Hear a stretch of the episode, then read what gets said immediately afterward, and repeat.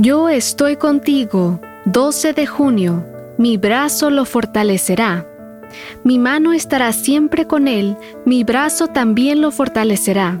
Salmo 89, versículo 21.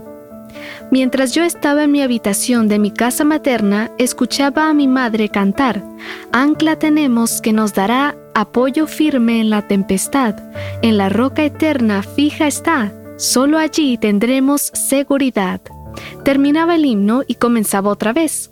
Ancla tenemos que nos dará apoyo firme en la tempestad. En la roca eterna fija está, solo allí tendremos seguridad. Y lo repitió una y otra vez. Entonces comencé a sospechar lo que sucedía.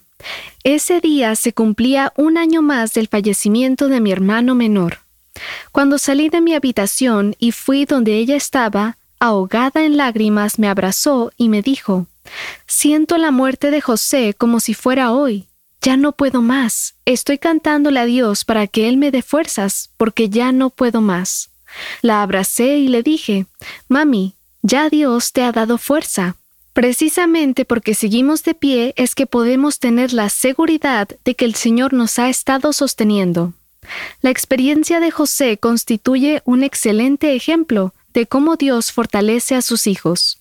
Conocemos el relato, así que no vamos a dedicar tiempo a explorar los detalles. Mejor vamos a leer el resumen que hace Jacob en Génesis 49, versículo 22 al 25. Rama fructífera es José, rama fructífera junto a una fuente, sus vástagos se extienden sobre el muro.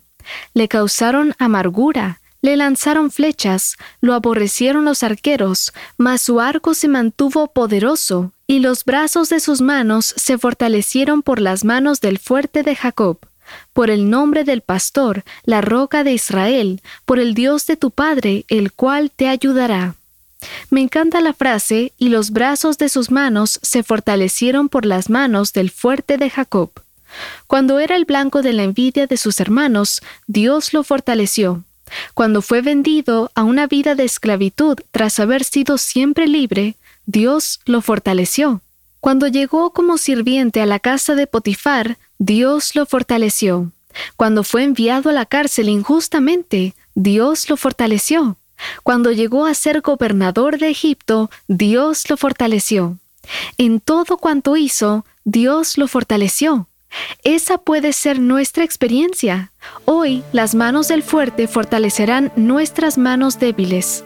Esas son las manos que nos ofrecen apoyo firme en medio de la tempestad.